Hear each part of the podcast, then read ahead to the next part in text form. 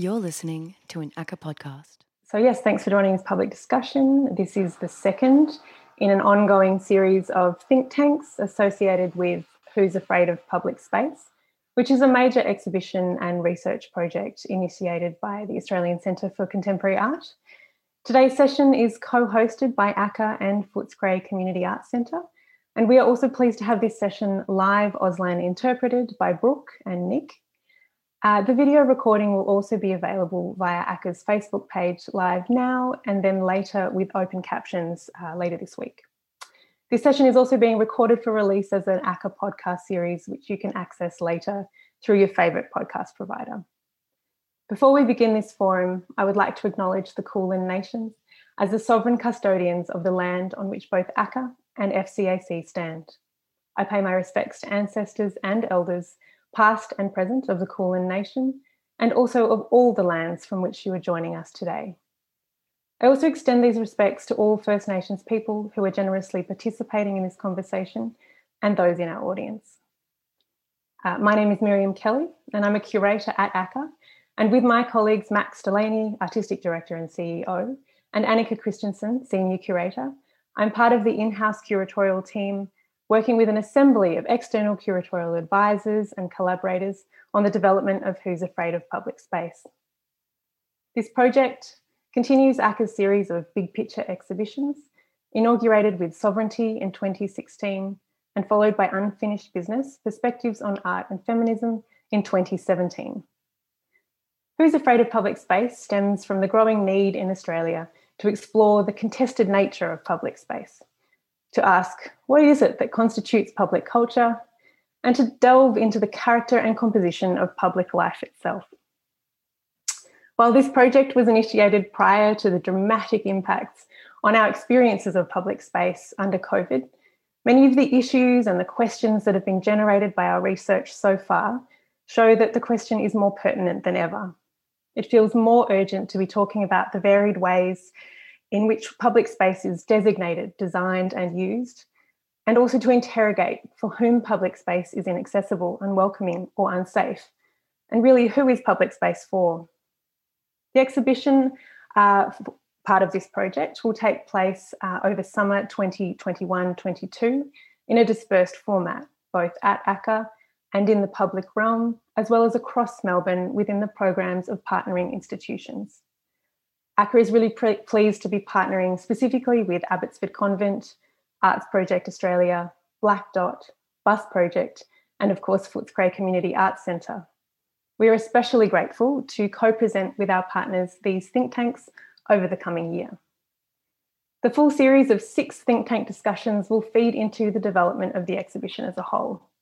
And through their life online, uh, will contribute to a rich and polyphonic consideration of the increasingly complex nature of the public realm. Our think tank co host today, FCAC, plays a fundamental role in nurturing, creating, and presenting contemporary arts in collaboration with a wide range of Australian communities from their home in Melbourne's West. It is now my pleasure to hand over to today's moderator, Daniel Santangeli, the Artistic Director and co CEO of Footscray Community Arts Centre, and to introduce today's session and our fantastic contributors. Thank you, Daniel. Uh, thank you, Miriam. And um, I too would like to um, pay respect to um, the traditional owners of the land on which we gather um, and pay my respects to elders past and present. Um, so, my name is Daniel. I'm the Artistic Director at Footscray Community Arts Centre. Um, and I'd like to thank ACCA for inviting FCAC to host today's conversation. Um, I'll be facilitating the conversation over the next hour um, and trying as much as possible to get out of the way so that we can hear from the incredible panelists that we have joining us today. Um, I'll quickly provide a visual description of myself for audiences today who are blind or low vision. Um, so I'm in my early 30s um, identify as male and I'm of Italian heritage. Um, I have a shaved uh, head um, and a trim dark beard. Um, and I'm in my makeshift home office with a um, rather wonky looking large bookcase behind me um, that hopefully I haven't tempted fate by mentioning that it's wonky looking and doesn't collapse sometime during the talk. So, community and collaboration is the focus of today's roundtable conversation. Um, all panelists, who will be introduced in a second, work with communities in different ways and in different art forms. Um, each uh, artist that joins us today navigates nuanced social, political, and cultural terrain, um, and in doing so, are often faced with questions around community and collaboration. Um, in preparing for today, the panelists have been asked to reflect on how their own practices or practices that they've observed have navigated ideas of collaboration, collectivity, community engaged practice. And all panelists um, also work in the public sphere in different ways. Um, and for the purposes, purposes of tonight, I think it's worth having a kind of broad definition of what we mean by public space. Um, it has a wide variety of meanings, um, and that for panelists tonight, um, I think some of those uh, you know cover terrain such as built environment, cultural institutions, archives, the internet, and even and even public culture more broadly. At FCAC, a collaboration and community is at the heart of what we do. Uh, located in the western suburbs of Melbourne for almost 50 years, uh, FCAC has worked with communities and artists um, who are underrepresented in the mainstream, in mainstream culture, to create work that is self-determined, that's culturally safe, and is representative of what is vitally important to those artists or those communities. And I'm thrilled to be here today with um, an incredible group of artists Eugenia Flynn, Kent Morris, Roberta Joy Rich, and Kate Sulan. Um, before I hand over to the panelists to introduce themselves, I'd like to acknowledge Paola Balla, who was unable to join us for tonight. Paola is a, a visual artist who, who continues to make an immense contribution at FCAC, um, and her work has contributed to making FCAC the place that it is today, um, particularly for Indigenous and female artists. Um, I'd also like to point out that for those joining us on Zoom tonight, um, you can use the Q and A function um, and uh, we'll have space at the end of the conversation today to feed some of those questions into the mix. So to begin with, each panelist has been invited to prepare a super short three minute intro, um, a self-introduction as a way of introducing their practice to you, um, and also to help provide context for the more media conversation um, that will follow. So, to begin with, I'd like to hand over to writer, arts worker, and community organiser, Eugenia Flynn.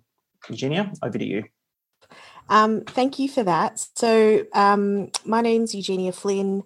Uh, as a visual descriptor, I'm a woman in her late 30s. I'm wearing a pink scarf um, on my head. I am wearing brown, pinkish tortoiseshell glasses and a grey jumper, and I'm sitting in front of a bookcase. And for some context, I have a cat who may meow or might jump up into view. Um, so that's a bit of context there. So, as Daniel said, I'm a writer, arts worker, and I, I work in the community.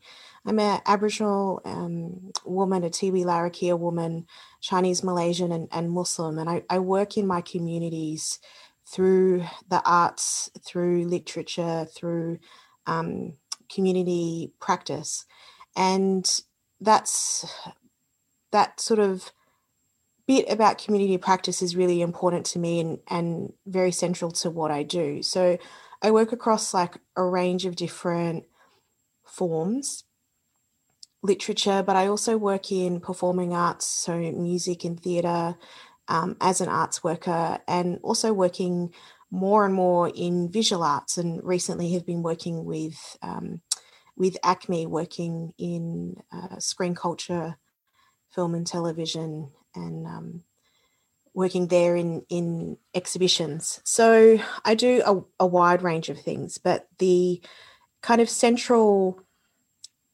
philosophy or the, the central idea that underpins my practice is tied to this picture here that you can see. So, um, this picture here is uh, it's from the 80s. It's from the 1988 bicentennial protest. So this is a picture of me. I'm about six years old, and I'm standing, I'm the little girl standing in blue with her back to the camera, playing with uh, the big flag. So it's me and my three sisters and my mum, and we're standing. Um, we're standing in front of a huge Aboriginal flag that's been suspended from a big fig tree. I think this is at La Perouse in Sydney, and um, you know, I'm standing next to my older sister B, who would have been a young teenager. She's standing next to my sister Angela, who's a couple of years older than me, so about eight, and she's standing next to my sister Jackie, who would have been 10 or 11. And Jackie is standing next to my mum, who would have been in her 40s, and she's wearing some pretty cool glasses.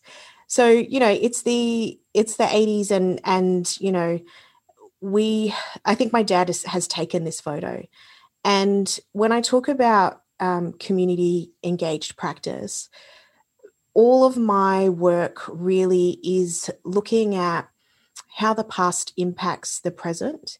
And so when I work around things to do with structural or st- systemic issues, for example, systemic racism, um, that kind of thing, it really is about bringing communities to, you know, essentially resistance and liberation for Aboriginal and Torres Strait Islander peoples, for First Peoples. And I work with a lot of um, non white migrant communities, so particularly the ones that I live in. So, you know, um, Asian community, for lack of a better term, um, and the Muslim community. And I also work with um, refugees and asylum seekers and ex detainees as well. But really predicated around this idea that there are um, wrongs that have been made. There's the fiction of terra nullius and all of the racism and violence used to perpetuate that myth through to today.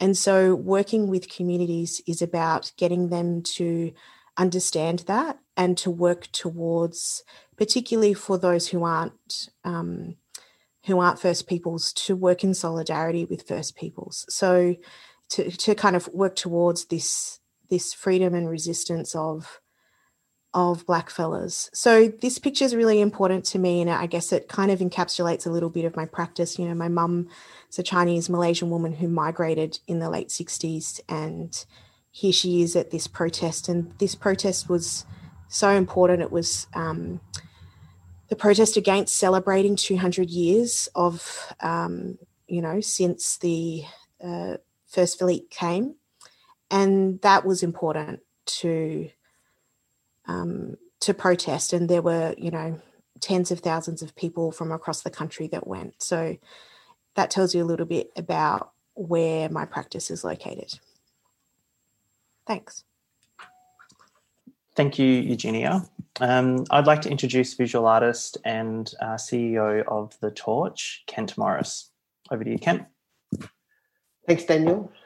And thanks, Eugenia. And look, I'd like to just begin. I'm, I'm situated on the on the lands of the Yalukit Willam people of the Bunwurrung and pay my respects to elders past, present, and emerging. Um, I am a male in my 50s. I'm Aboriginal and Irish, and I have one of my favourite uh, earthy flannies on. I've also got the classic COVID haircut that hasn't been touched or seen scissors in seven months. And I'm sitting in my studio in front of a, a, a large piece of my artwork that's predominantly a shot of the sky with a reconfigured uh, power lines and structures with four magpies flying into each corner. Um, my practice covers two two main areas. Um, one is my work at the Torch, where an organisation and a program that I built nine years ago to support Aboriginal and Torres Strait Islander men and women incarcerated in the prisons of Victoria and upon their release from prison through an art and culture based program that supports cultural connection or reconnection, building of self esteem and confidence, and the hopefully some of the support networks through connecting to the arts and to the arts industry and particularly by maintaining cultural resources and research and development to navigate a pathway back to the community where the potential for the men and women can be uh, unleashed and, and explored and, and obtained. Um, and it really interlinks quite closely with my practice. The work on the screen currently most recent work in, in public space through, through ACCA, through the Who's Afraid of Public Space program, the Never Alone large digital billboard. Um, and if we just hit to the next slide, please. I'm very interested in, whilst I exhibit widely in galleries, part of my philosophy is around how we, we share and bring forth stories and experiences and, and, concepts and ideas, particularly that are woven into the, the history of this country and share them publicly within spaces. So this is uh, City of Moonee Valley out at Niddrie, a work from the Up Above series, again placed in a in a retail environment, in a, in a space where people can interact and become engaged with, with the work and ideas and concepts, particularly from uh, my perspective as a First Nations community member, and how public space histories, stories, those that are hidden, predominantly can be brought forward and expressed and shared and discussed. Um, next slide, please. And so this work and one of my very, uh, I guess, great interests across the, the Torch program and my practice is around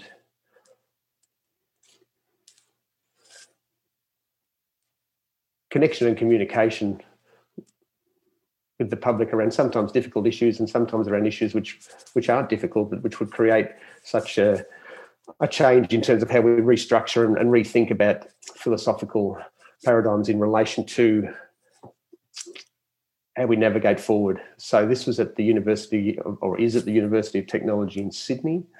Um, it's a, a, double lift shaft at one of the educational facilities. And in a second, we'll get to the second part of this work.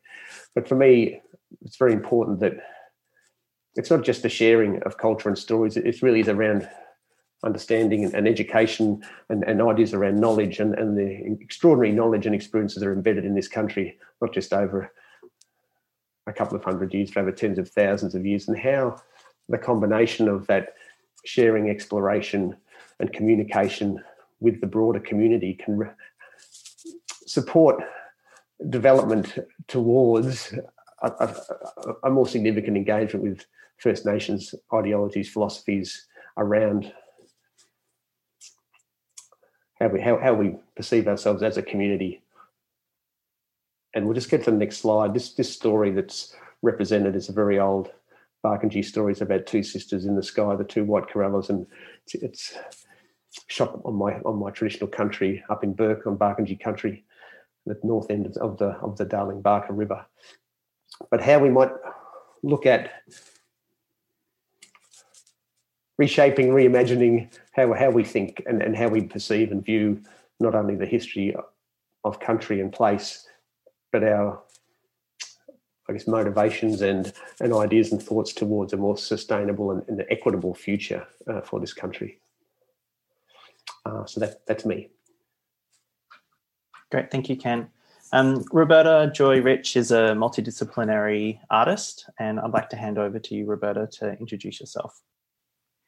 Thanks, Daniel. Uh, I would first like to acknowledge and pay my respects to the Woiwurrung and Boonwurrung traditional owners of the land I reside and work, and acknowledge Wadawurrung peoples whose land I was born and raised upon. I pay my respects to their ancestors, elders, and families, and recognise I am on stolen land. Um, my name is Roberta Joy Rich. I'm named after both of my parents aged in my early 30s, and identify as a brown and black Southern African diaspora woman. I have fair yellowish complexion with dark brown, thick curly hair that sits in line with my jaw. At the end of my curls are hints of grey green colour from when I once had epic blue hair that then turned to a more questionable choice. I'm wearing clear framed glasses and a black top visible from my shoulders up sitting in front of my laptop in a white walled room with a wooden door situated on Wurundjeri and Boonwurrung country of the Kulin Nation. Um, I'm happy for you to just flick through the pictures I have as I talk.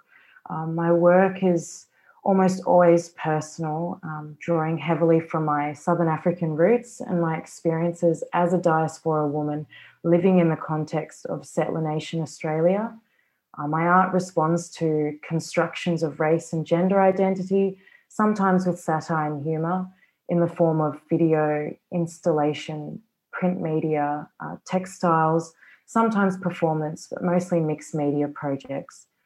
I utilize archival, uh, socio political, media, and popular culture to explore and engage with notions of authenticity and its relationship to constructions of identity and its forms of representation.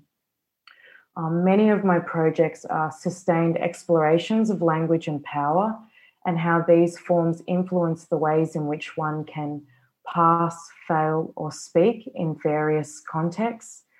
I chose to briefly describe my physical features while affirming my African identity to acknowledge problems born from oppressive colonial structures that continue to quantify physical features towards an understanding of cultural identity that in turn homogenizes its complexities and fluidity. Uh, this relates to some of my aims and interests within my practice to create works that deconstruct colonial modalities and highlight systems that problematize identity within the community um, working towards depicting empowering forms of self determination and what this looks like in visual arts practice. Great, thank you, Roberta. Um, I'd like to introduce uh, Kate Sulan, uh, who is a performance maker, director, dramaturg, and facilitator, um, and the finalist of our panelists to introduce themselves. Over to you, Kate. Hi, um, I'm um, zooming in from uh, Wurundjeri country, um, and I've been um, really grateful for the Merri Creek, which is just down the bottom of my street, which has been sustaining and nourishing me during this time of lockdown. Um, I'm sitting in front of a brown wooden doors with stained glass um, windows panes. I have a on a blue skivvy with a little bit of sparkle. Um, I have blonde hair, which is um, kind of messily tied up in a loose bun, and I use my hands a lot to communicate. My children are on the other side of the doors, so fingers crossed. Um, and I'm really thrilled and um, grateful to be here for this conversation. I'm a performance maker and a facilitator. And the main thing I, I find myself doing is the artistic director of Rawcus. And um, Rawcus is a long term ensemble of 15 performers. And that's a picture of the ensemble on the screen. It's a collaboration of um, disabled and non disabled performers. We're a collection of diverse minds and bodies and imaginations. And together we, um, we collaborate to make contemporary performance. Um, you can show the next slide if you'd like. Um, it's a long term artistic conversation. We've been having it for 20 years, and it's a privilege, um, a real privilege to work with people for such a long time to make work together. But as well as being an ensemble, we also run a public program. And our public program is the work that we do with and in communities. Um, our public program is really diverse in art form and scope, um, but inclusivity and access and relationship are at the heart of everything we do. Um, these projects range in, in, in, range in size and scales. We make sometimes we make films, installation, public art projects, large scale dance events, or bespoke one on one experiences and we work with a range of communities. Um, sometimes we work with very young people. Some we've um, done a project with over 80s and anything in between. And what we like to do is um, often bring together unexpected groups of people who might not ordinarily collide. So the next um, slide shows an example of one of our um, public programs, which is a, a real um, bringing together of basketballers, young people, people with disabilities, and performers. Um, when we talk about our public program, we talk about enlivening people and places and perceptions. Um, there's another slide, I think, of a public program project. Um, this is an installation we made um, as part of the Festival of Lights in Fed Square. It was a very, very um, beautiful process with five young people, but then we shared it with many, many people who came and experienced and interacted with the work. And um, the other thing that I that might be relevant to this conversation is that I'm one of the artists involved in the Refuge Project, which is a project um, run by Arts House. It's um, a project that brings together artists and emergency management um, services and local community to um, explore the climate emergency. And we bring together these groups to help re- reimagine responses to different climate emergencies three years ago we imagined into a pandemic. So it's quite a weird feeling to be in this moment right now. Um, it's a five year project. We're heading towards its final year. And I mainly work um, in collaboration with the Red Cross, and I've been looking um, for those five years at emotional preparedness and um, well-being. So that's me. Great, thank you, Kate. Um, so we'll now move into um, the next part of the um, of the panel, which is the much more kind of traditional conversation um, panel conversation. Um, so uh, and that, and we'll stay in that for the next half hour. Um, and hopefully have time at the end for some questions. So do please keep um, sending questions through on the um, Q and A function. And to begin with, I'm really keen to focus in on community engaged practice and kind of what that means um, to you as artists. Um, there's a lot of um, community engaged practice can often seem kind of sort of mythic to a lot of practitioners as though community is this sort of thing that's out there off in the distance. Um, and the kind of um, ideas that maybe sit behind or the, the methodologies that sit behind community engaged practice can sometimes seem a little um, out of reach as though that's something that other practitioners do but not the kind of work that um, maybe is relevant to my practice. Um, uh, Jade Lillie, who was the predecessor, uh, my predecessor at FCAC, would talk to the idea that community engaged practice isn't an art form; it's just what makes good practice good. Um, so, um, Eugenia, I'm kind of curious to start with you, um, partly because of your, you know, your back, your, you know, kind of growing up in sort of a background of community organising um, amongst your family, um, and you know, community engagement is something that you really um, uh, put front and centre in the way that you talk about your practice. And Eugenia, for you, what what does generative and considered community engaged practice look and feel like? Yeah, look, you know, I think one of the things that I was trying to get at in my introduction to my practice is that, you know, I strongly believe that because of the unresolved history of this country, that, you know, your practice has to um, center and be underpinned by um, that that understanding of that unresolved history and working towards a resolution. So for me, you know, my way of being is about relationships. That's how I was raised um, as a black fella, as um, a Chinese person. That you're you're not. Um, it's not. They're not individualistic cultures or ways of being, and so being connected to other people, having rela- good relationships with other people, having a sense of responsibility and accountability to to people um, that you know are important is is just central to my practice and the way that I work. So you know one of the ways that that might operate is um, you know being a guest on um, Kulin Country, um, you know, living and working in Melbourne and being a, a, visitor to here because my mob are from the top end, I make sure that, you know, everything I do um, is about working with the local mob, working with those those traditional owners um, around what their aspirations are. So, you know, very much what makes good practice for me is about engaging with First Peoples uh, in ways that are meaningful and in ways that are moving towards that sense of freedom and liberation and and working on resistance and i think also um, listening to people. And what you know it's not about me or it's not about what the outcomes are. The process is really important to me you know so it is about those relationships. It is about if someone doesn't want something to happen or they consented before and they they are now pulling out of that to respect that. My my um, aspirations are secondary to the people that i work with so that's very central to what i do uh, Roberta, um, the the kind of theme of um, that kind of essence of wanting to resolve something that is um, fundamentally unresolved um, doesn't sound dissimilar to your practice in some ways.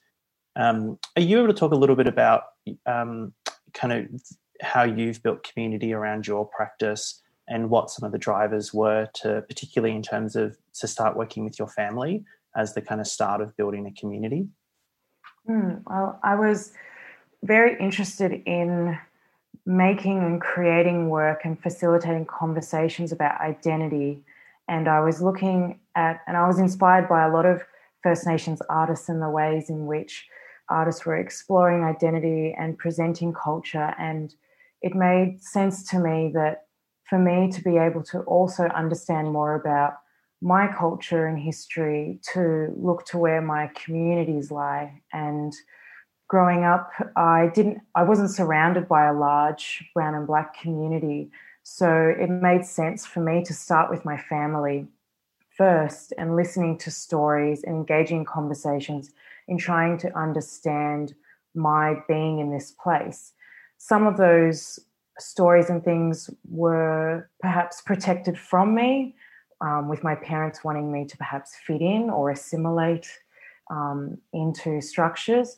So, in learning more, um, it made sense for me to go to South Africa and spend sustained amounts of time there with my aunties and uncles and listening to stories and hearing about the histories that very much paralleled what was happening here um, with oppression and learning from my family as to why there's certain thinking and notions that exist within um, my community. And for me to make, I guess, authentic work that speaks to that, that I guess is a core part of the research is spending that time and understanding why there are perspectives or narratives and stories, but then also what narratives and stories are silenced at the same time in having those conversations. So, my art making, I aim to speak to those narratives, but also the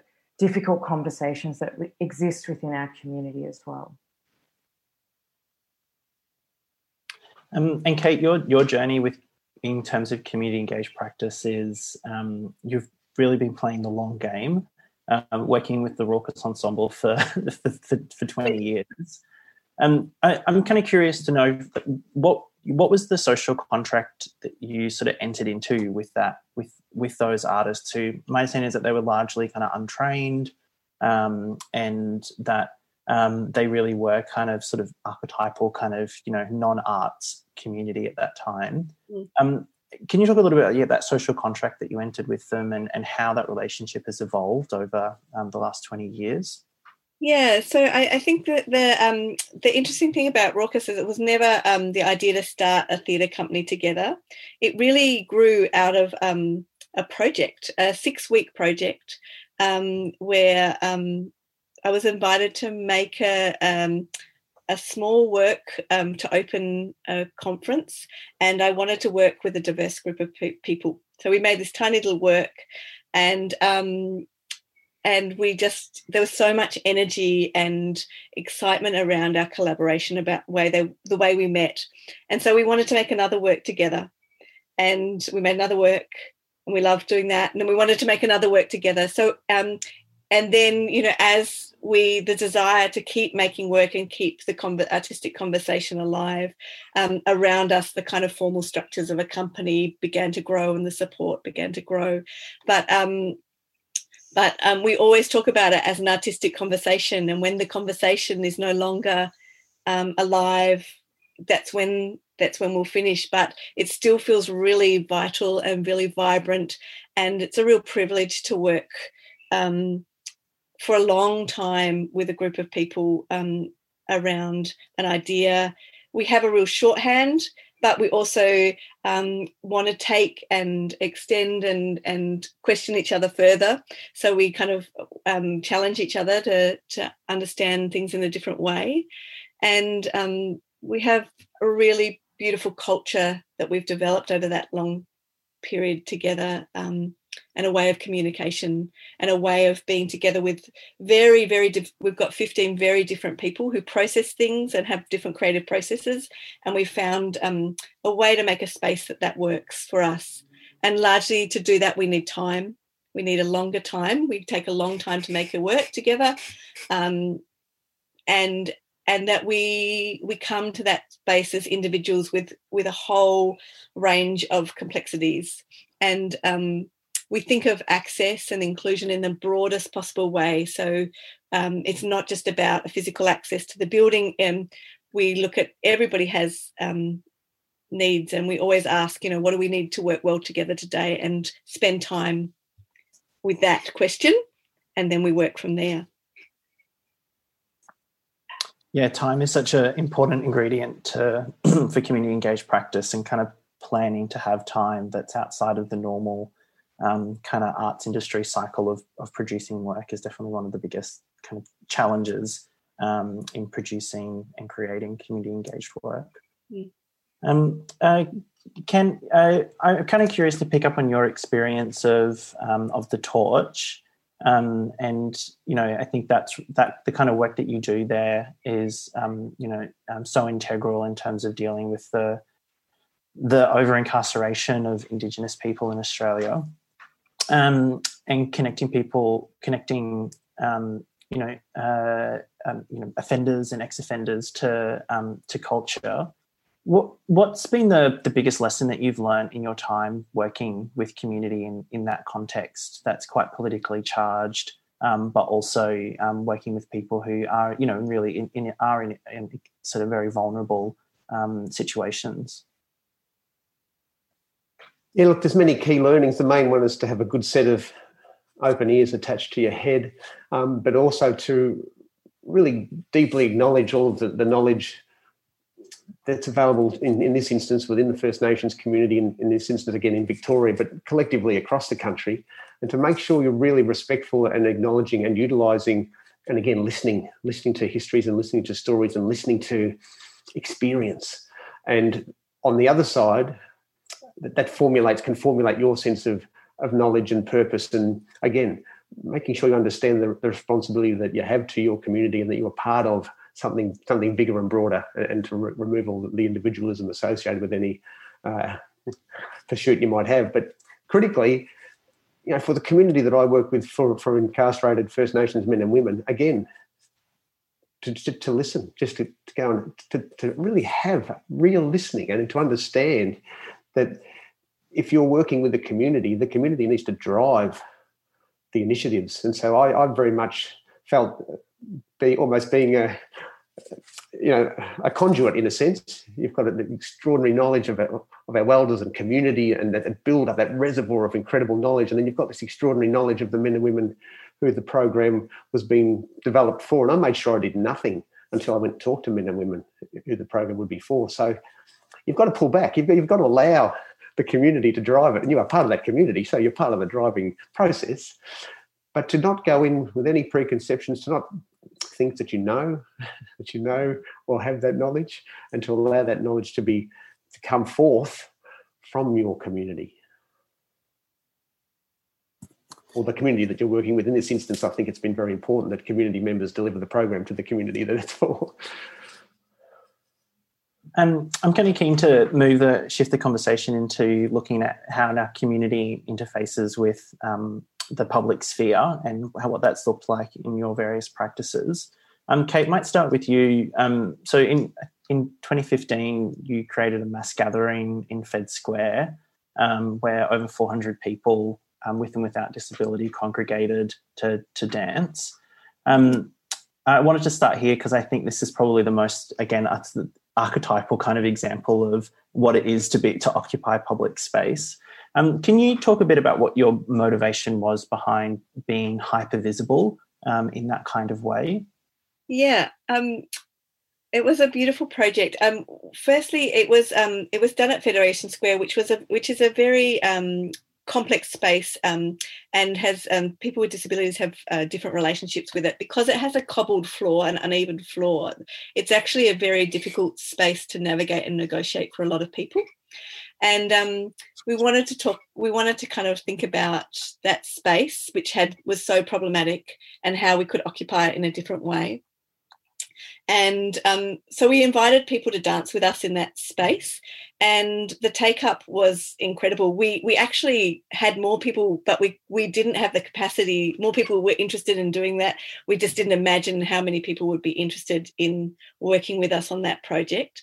And the beautiful thing about that project is to participate in it, um, and it was open. Um, all of our projects are in, um, open to anyone. They're completely inclusive and um, bring together a range of communities. And to participate in that project, you had to attend one rehearsal. There were six various rehearsals, so it was really just chosen by when suited people. And I've never had the process of running a rehearsal with such diversity. So um, each rehearsal, sometimes there would be there was like council workers from City of Port Phillip, who are the organisation that um, support Rawcus, um, council that supports Rawcus, next to um, private school dance, a private school dance class who wanted to do it, next to um, uh, members of um, who live in supported accommodation there. So this real mismatch, a mash of people all learning the same choreography together and then um, all experiencing this moment of mass dancing together in Federation Square. Um, and it was a really, really beautiful experience of coming together to reclaim that space, but for, for a, a real diverse range of people. Um, it was quite magnificent. Um, and Roberta, in your practice, um, there's a sense of kind of reclaim, reclaiming public space in your practice as well. And I'm thinking particularly around the kind of interventions into public space for uh, We Koppel We Dala, and then also the um, uh, the video documentation of um, of uh, commemoration marches around District Six. Um, can you talk a little bit about what motivated you to sort of take up take up space in that kind of way? Mm, well, the We Koppel We Dala, um, one of the works uh, exhibited in that exhibition, um, Mother Otherland, was very much me thinking about archives or colonial archives and wanting to speak back to them and how in public spaces the narratives that are they're like colonial narratives that are always centered. So i wanted to think about also my being in this place and my mother otherland and how I navigate these kind of two continents that have both experienced their own kind of apartheids as well and how a work can facilitate having these conversations in community of the language and power structures that still inform the way we move in public space.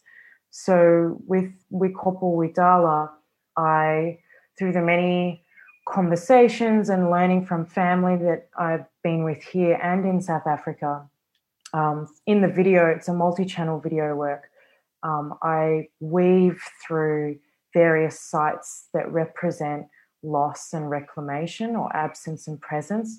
So some of the sites are homes that my family once lived in, but due to Group Areas Act, were forced to remove from um, street signs that once read Kitchener that are now Albertina Sisulu, and the mantle that Cecil Rhodes' statue once stood that is now being removed by the people. So I wanted to revisit these sites to also explore my relationship with the wider um, diaspora community's relationships to these sites in order to act as a vehicle to rethink about um, the narratives that exist in public space and yeah, remembering District 6, um, I happened to be in Cape Town when it was the uh, 50th anniversary of the forced removals. And now, if you've ever been, there is the rebuilding of the community. It's obviously not the same because many of the infrastructure and site for a long time there was a visual scar of just barren kind of bulldozed land. So that in that work as well, I um, joined with the march and we're having many conversations and walking with my aunties and thinking about, you know, um, these kind of narratives and how it's influenced um, our understandings of identity and history and how my kind of stories can connect to um, parallel stories and have the conversations that need to be had in this context. Um, and Kent, your um, your practice has a interesting relationship with public space that, in a, in a sense, is similar to Roberta's, where it kind of um, shifts in and out of public space of um, taking works, kind of looking at looking to country and bringing that into the gallery space, but then also taking work, artwork, and taking it into the public space. Um, can you talk a little bit about um, why um, the, what the relationship with public or cultural space is for you, um, and how that kind of connects to the um, I guess your goals around um, you know reconnecting disconnected um, uh, disconnected cultural narrative.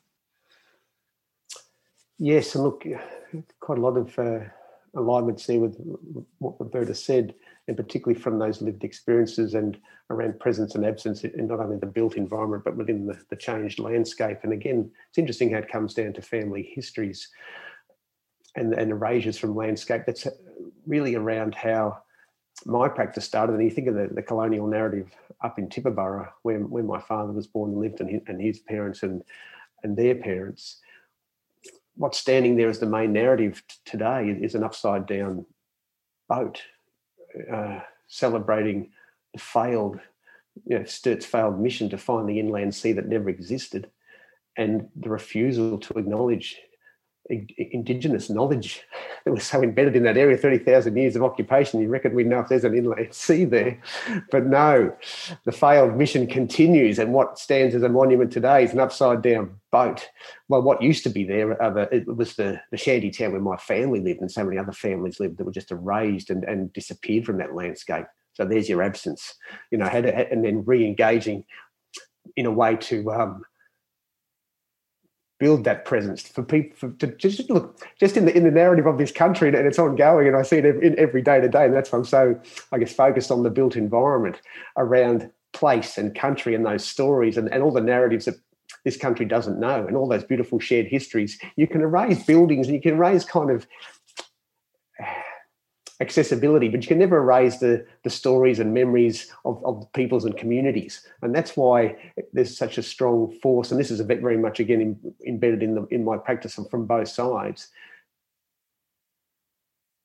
to give presence to those stories and histories, you know, to, to make that which is unseen seen. As soon, you know, there's an example down the street here. There's a plaque on the wall of a, of a fence that says, this fellow lived here. Now he was he was one of the surveyors, I think, on, on Sturt's mission. He lived on, uh, Ar- no, sorry, on um, God, uh, it's not Argyle Street. It's where I work. I should know Octavia Street for, for for only a, a, decade or so. But you know, there's a 30, 40, 50,000 year history and stories related there. But here's this one house with this reasonably insignificant fellow live, but there's a plaque there. Now, that narrative says something about the country and how we feel and think about place and our relationship to it. So, my practice really tries to reconstruct that, reconfigure it. Let's reshape the debate. Let's really, you know, redefine the balance. I'm not sure if I'm answering your question here, but you got me fired up on this one.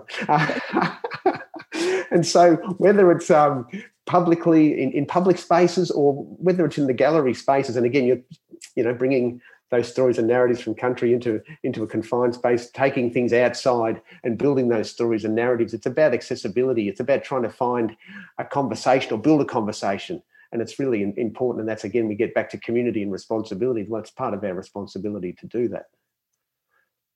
Oh, I better pipe down now. Um, well, on the on the theme of, I guess, um, you know, um, uh, resistance and um, uh, in in cultural narrative. I think that connects Eugenia to what you were talking about earlier, which was about you know kind of at the heart of your um, practice um, is around resistance and liberation and protest. Um, and um, I, you've also previously sort of described um, the kind of public sphere as kind of as hostile dominant culture. And there's a Guardian article from 2016 where you kind of unpack what you mean by that and kind of standing by that that phrase. Um, there's a there's a there's a um, certain amount of resilience that an artist needs um, to be able to be have that kind of in a sense activist mind frame, but to also be able to kind of call out the culture um, and the kind of problematic culture that we exist in. Um, what kind of what kind of mechanisms have you built for yourself or seen other artists build for themselves to be able to kind of navigate a, a kind of hostile public sphere. Yeah, look, I, I want to start by echoing a lot of what um, you know Kent and Roberta and, and Kate as well have been sort of talking about. You know, public space is just this. Um, well, I think for people who are marginalized in society or marginalized by um, the dominant groups, it, is for I think of it as highly hostile. And, you know, listening to what Kent was saying about um, that erasure of, you know, of First Peoples and that way of thinking about even just what what should be remembered or what what counts as history you know to me that so signifies how hostile the environment is around us and so I really want to start by acknowledging that for First Peoples, it's hostile just to exist, whether that's in an art space, whether that's in a cultural institution or not. Full stop in this country, it is it is very difficult for us to um, exist. Full stop, and that is hostile from um, the moment you're born, particularly through schooling, it can be really, really hostile. And you get all sorts of um, messaging that just dismisses who you are as a person, your history, your knowledges. So, you know, 30,000 years of knowledge of knowing there's not an inland body of water gets dismissed and that gets reinforced over 200 something years through all of the institutions in this country education, the legal system, um, parliament, uh, and that comes into arts and cultural institutions. And, you know, I, um, a while ago, I went to, this is quite some time ago, I, I went and spoke to um, a couple of groups of like, you know, different Muslim schools, talking to them about writing and literature.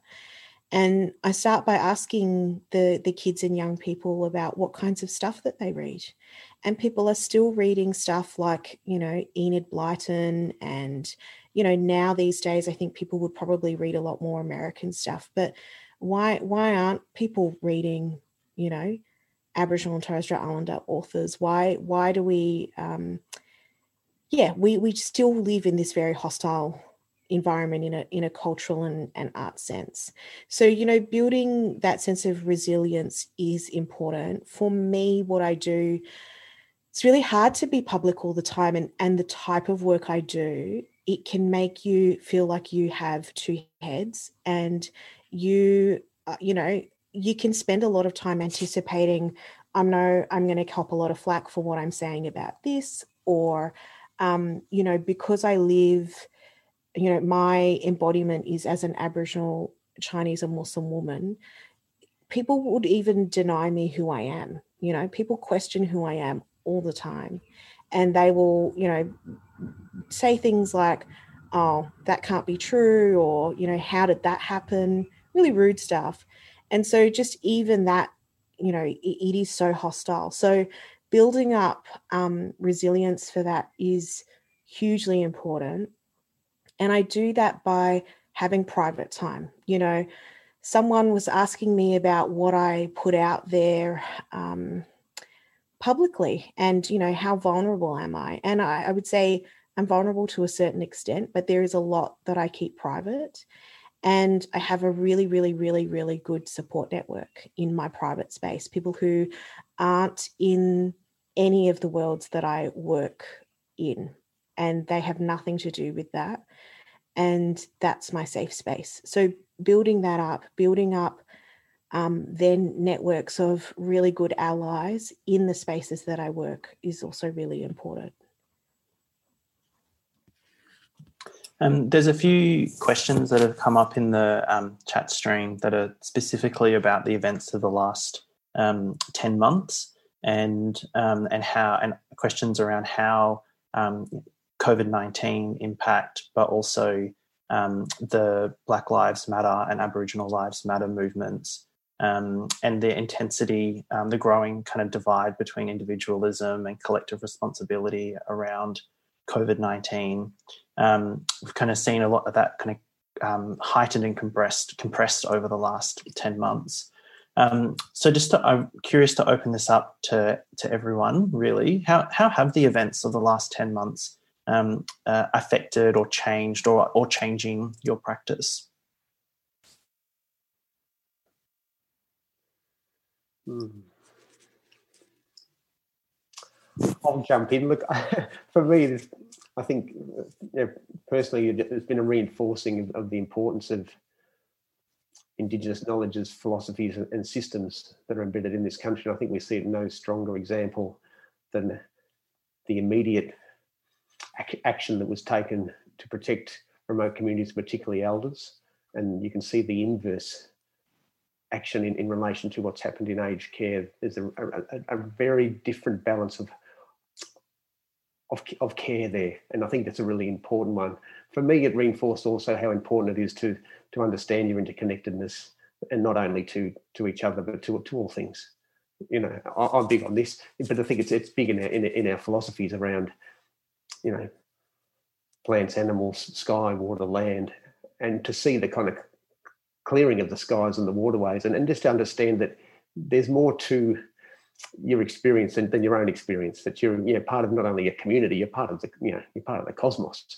And so I think it's been really interesting to see how resilient First Nations philosophy systems and structures are within this period that we're going through. I agree with um, everything that Kent just said. You know, like um, now is the time for people to recognize that the um, dominant Western paradigm that we live in. That sounds so wanky, but um, you know the the kind of Western worldview of individualism and consumerism and capitalist society is not working, and that's revealed in so many different ways through. Um, I can't believe you called us all out by saying the last 10 months. That's so long. Um, but, you know, that that kind of uh, you know, um, consciousness is important. I think for us to remember, it's, it's just not working, and it's not it's not sustainable, and it's so close to collapse. And it is collapsing around us when we think about the environment, when we think about economies. It is we are literally in it collapsing in a really slow way, and it's a little bit like that. What's that analogy or whatever it is about? you know the frog in the pot of cold water and you turn the heat up and slowly slowly it gets warmer and warmer we are literally in that and i think one of the things that i really worry about is that people um, say that but they are so embedded and invested in it that they cannot think of other alternatives. And so they go oh the, the alternative is communism. There are so many other alternatives um, that you can have. And you know just as kent was saying first people's knowledge is is one of those. You know for me as a as a muslim woman like i know that we you know islam has a as a different epistemology a different way of being and a different you know way of of knowledges and that's an alternative there are so many different alternatives and you know most of those alternatives are ones that place primacy on the collective good over the individual. And I think we just need more and more of that in society. And, and how my practice has has has changed is really just to go um, two things. You know, one is to ramp up that connection to people, checking in on people, uh, you know, that kind of thing. And the second thing is to go, actually, capitalism really sucks. And in the arts, you know, because of the public nature of what you do or the the fact that you need to keep your arts practice going, you know, on some level, you need public recognition or you need um, uh, people to desire your work. Um, trying not to well, setting that aside for some time and just go i don't always need to produce and it's okay to take a break and we can come back to that later and i can hit pause and i don't have to compete in um in a in a rat race. Because even that comes into the art world and i think that's really sad Thanks, Eugenia. Um, we're, we're almost at time, so I'm going to throw to Kate for you for a comment on this one, and then over to you, Roberta, after that, and then we'll um, we'll bring it to a close. Sure. I, I think I mean I think at the core of um, of my practice is relationship and connection and that interconnectedness that Kent spoke about that we're all um, interdependent and um, one one of the things that happened at this time you know I would say our ensemble which is you know is a very strong connected um, group that we you know and suddenly when the lockdown hit it dispersed and I couldn't find people. And I couldn't find people because I lived in assisted accommodation and um, and we don't have an online practice. We don't communicate. We we meet in a, in a place and a time and that's how we meet together. And so it took us quite a long time to find each other which was surprising given that we're such a and then also it took another step to to to connect um, online because not everyone had access to equipment or the knowledge or the time and that that was a really um, sobering and a really great reminder for me around um, and now we are 10 months down the track all connected but it was a big process. In and um, and it's not always accessible you know for the first few months you know we'd be in, in the in the room together and someone's video would be pointing at their crutch and you'd have to or you'd see the top of their head and or you know it's not really an ideal um, communication platform for lots of people. So we had to really think about access again um, and again and again and um, and just how inequitable that is was really stark for me in this time. Yeah, I think um, echoing Kent and Eugenia and Kate, you know, COVID and this in the last 10 months or whatnot, it's really exacerbated the existing classism and racism and harmful structures in the communities that we're living in. And if we want to actually see systemic change, it really needs to involve authentic consultations and relationships with community. And it's not just something that is a hashtag shared temporarily and disappears again. Like there needs to be a sustained like journey and commitment towards um, change that needs to clearly occur. Fantastic. I think that's a good note to end on. Um, and uh, in wrapping up um, for today, I would also just like to acknowledge the, the work that you all do in your practices in terms of um, in terms of healing and cultural healing. Um, that's something that's really present throughout all of your practices, um, and I feel as though we're in good hands um, culturally with artists that are in this room. And I hope it's been a insight into your practices for people listening and watching with us today. Um, a big thank you um, to the panelists joining us. So, Kent, Roberta, Eugenia, and Kate, a big thank you to you. Um, a big thank you to um, uh, the ACCA team, Max, Miriam, Bianca, and Annika for making this possible. Um, and a big shout out to our Auslan interpreters as well, Brooke and Nick. Um, thank you very much for your work. Um, and that's the conclusion of today's think tank. And um, I'm looking forward to think tank number three.